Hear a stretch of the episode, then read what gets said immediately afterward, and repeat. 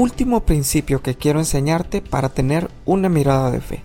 Si no has tenido la oportunidad de escuchar los devocionales anteriores, te invito a que lo hagas. Sé que van a ser de mucha bendición para tu vida. Hoy quiero enfocarme en un suceso que está escrito en el primer libro de Samuel, capítulo 18, versos 41 al 46. Dice lo siguiente. Entonces Elías dijo a Acab, sube, come y bebe, porque una lluvia grande se oye. Acab subió a comer y a beber. Y Elías subió a la cumbre del Carmelo y postrándose en tierra, puso su rostro sobre las rodillas. Y dijo a su criado, sube ahora y mira hacia el mar. Y él subió y miró, y dijo, no hay nada. Y él le volvió a decir, vuelve siete veces. A la séptima vez dijo, yo veo una pequeña nube, como la palma de la mano de un hombre que sube del mar. Y él dijo, ve y di a Acab, unce tu carro y desciende, para que la lluvia no te ataje. Y aconteció, estando en esto, que los cielos se oscurecieron con nubes y viento, y hubo una gran lluvia. Y subiendo Acab, vino a Jezreel, y la mano de Jehová estuvo sobre Elías, el cual ciñó sus lomos y corrió delante de Acab hasta llegar a Jezreel. Rápido te doy el contexto de esto. Elías se había presentado delante del rey y le había dicho, por mi palabra no lloverá. Tres años pasaron y vuelve delante de él y le dice que ahora está por llover. Los que vivimos en ciudades que estamos pasando por sequías sabemos más o menos cómo está el asunto con el pueblo. Quizá la fe de muchos ha bajado porque los cielos están cerrados totalmente. Sin embargo, ahora viene el profeta, el hombre que habla por Dios y da la instrucción al rey que suba y coma y beba. Y le está diciendo, tranquilízate porque está a punto de pasar algo sorprendente. Quiero que notes algo muy importante. El rey tiene que subir, comer y beber. Y luego dice que Elías se va a orar. Cada uno hizo lo que tenía que hacer. El rey subió, comió y bebió. Y Elías fue a postrarse delante de Dios. Y luego, ahora dice la palabra, que le da una instrucción al criado. Sube ahora y mira hacia el mar. Y pues el siervo sube y mira, pero no ve nada. Y Elías lo manda de nuevo y le dice, regresa siete veces. Este es el principio que quiero enseñarte el día de hoy. Aunque tú no veas lo que estás esperando, tienes que seguir empujando. Este mandato proféticamente no viene de un hombre, viene de Dios. El número que vemos en este mandato es 7, lo manda siete veces y es un símbolo de perfección. Esto quiere decir que no solamente te toca hacer en lo natural, sino también en lo espiritual también para que cuando insistas en esa promesa que estás esperando, no te desgastes ni espiritualmente, ni emocionalmente, incluso ni siquiera físicamente, porque buscamos en lo que es de Dios, no en lo que es de nosotros. Por eso nuestra mirada está puesta en Él, como lo hablábamos ayer, pero tienes que insistir en lo espiritual, en lo que es del Espíritu. Muchas veces no lo queremos tomar en cuenta e insistimos en lo que nosotros podemos hacer. Por eso nos desanimamos.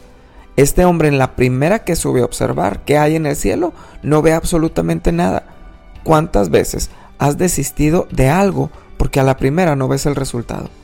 Quiero invitarte a que lo medites realmente. ¿Cuántas veces te ha pasado esto? Pero quiero que veas lo importante que es esto. Los pequeños detalles que muchas veces pasamos por alto en la Biblia es donde Dios nos habla. Aunque no vio nada, este hombre no ve nada, pero regresa donde estaba el profeta. ¿Qué estaba haciendo el profeta? Estaba conectado con Dios. Y este hombre regresa con él. Esto me enseña a mí personalmente que cuando las cosas no salen como yo espero o no veo lo que necesito ver en el momento que salgo a ver con la fe, obviamente esperando un resultado bueno y no está ahí, yo tengo que regresar al punto de la búsqueda de Dios. Yo tengo que regresar a recibir instrucción de parte de Dios nuevamente y entonces continuar con mi carrera. Cuando no veo lo que espero, no significa que no vendrá, significa que tengo que seguir empujando. Este hombre a la séptima vez que va, entonces apenas alcanza a ver una pequeña nube como la palma de la mano. Y aquí viene lo emocionante. Cuando el profeta recibe la noticia de parte del siervo, no es el profeta quien va a dar la buena noticia, es el siervo. El único autorizado a contar lo que está sucediendo es el siervo, ni siquiera el profeta. ¿Por qué? Porque esa es la recompensa del esfuerzo que se hace por llegar a la meta. Cuando te puedes sentar delante de personas de importancia a contarles lo que Dios está haciendo. ¿Quiénes son esas personas de importancia en tu vida? Tus familiares cercanos y lejanos, tus amigos, tus compañeros de trabajo, todos los que están a tu alrededor. El premio más grande que Dios te puede dar es poder testificarles de lo que Él, Dios, ha hecho en tu vida. Ese es el privilegio que le tocó al siervo. No le pertenecía al profeta, le pertenecía a él después de empujar por siete veces hasta ver el milagro que estaba esperando. ¿Cuál es el milagro que tú estás esperando? Hoy tengo que decirte que lo mires con fe y sigas empujando, porque pronto vendrá y serás de testimonio para muchas personas a tu alrededor. Vamos a orar. Padre, gracias te damos. Gracias porque tú has sido bueno durante toda la semana. Gracias porque sé que va a venir un fin de semana glorioso y poderoso, en donde vamos a ver tu presencia manifestada en cada familia una vez más. Gracias Espíritu Santo, porque hay metas en nuestra vida, porque hay proyectos, porque hay sueños, porque hay anhelos, Espíritu Santo, que tú has puesto en el corazón de muchas personas que me están escuchando. En el nombre de Jesús, Hoy quiero pedirte que tú fortalezcas el corazón y el espíritu de cada una de estas personas que me escuchan el día de hoy.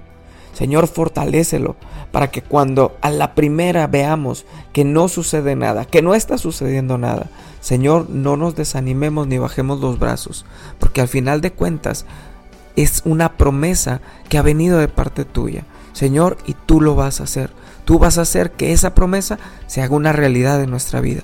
En el nombre de Jesús, yo te pido que tú pongas el esfuerzo que cada uno necesita, que tú des esa fortaleza que cada uno necesita para empujar hasta siete veces.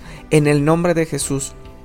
Espíritu Santo, te pido también que nos ayudes a que cuando no veamos lo que estamos esperando, seamos sabios para regresar al punto de encuentro contigo. Seamos sabios para recibir dirección de parte de nuestras autoridades espirituales. En el nombre de Jesús te damos todo el honor y toda la gloria porque tú eres bueno.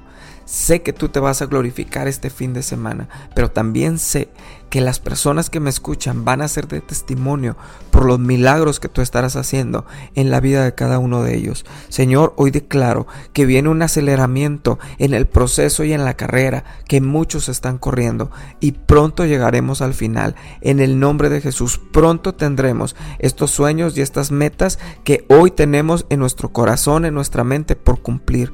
Pero teniéndolo, Señor, también declaro que tú pondrás una meta nueva para seguir corriendo la carrera que nos toca. Gracias Espíritu Santo, porque sé que hoy será un día especial, porque sé que hoy será un día bendecido, Señor, porque este es el día que tú hiciste y nos vamos a gozar y nos vamos a alegrar en él. En el nombre de Jesús, abre esas puertas de bendición que estamos esperando. Gracias Espíritu Santo, porque tú eres bueno. Levanta el ánimo de cada persona que me escucha, para gloria tuya. Muchas gracias Espíritu Santo. Amén y amén.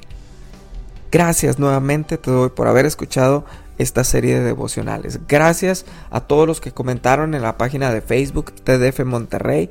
Comenta, gracias, gracias de verdad por esto, porque me bendice, me bendice leer cada comentario, me anima a seguir haciendo estos devocionales. Muchísimas gracias por los likes, gracias por compartir la publicación, muchísimas gracias de verdad. Y a todos los que ya están suscritos en cualquier plataforma de podcast, te bendigo, te mando un fuerte abrazo. Yo soy el pastor Carlos López, que tengas un día muy bendecido.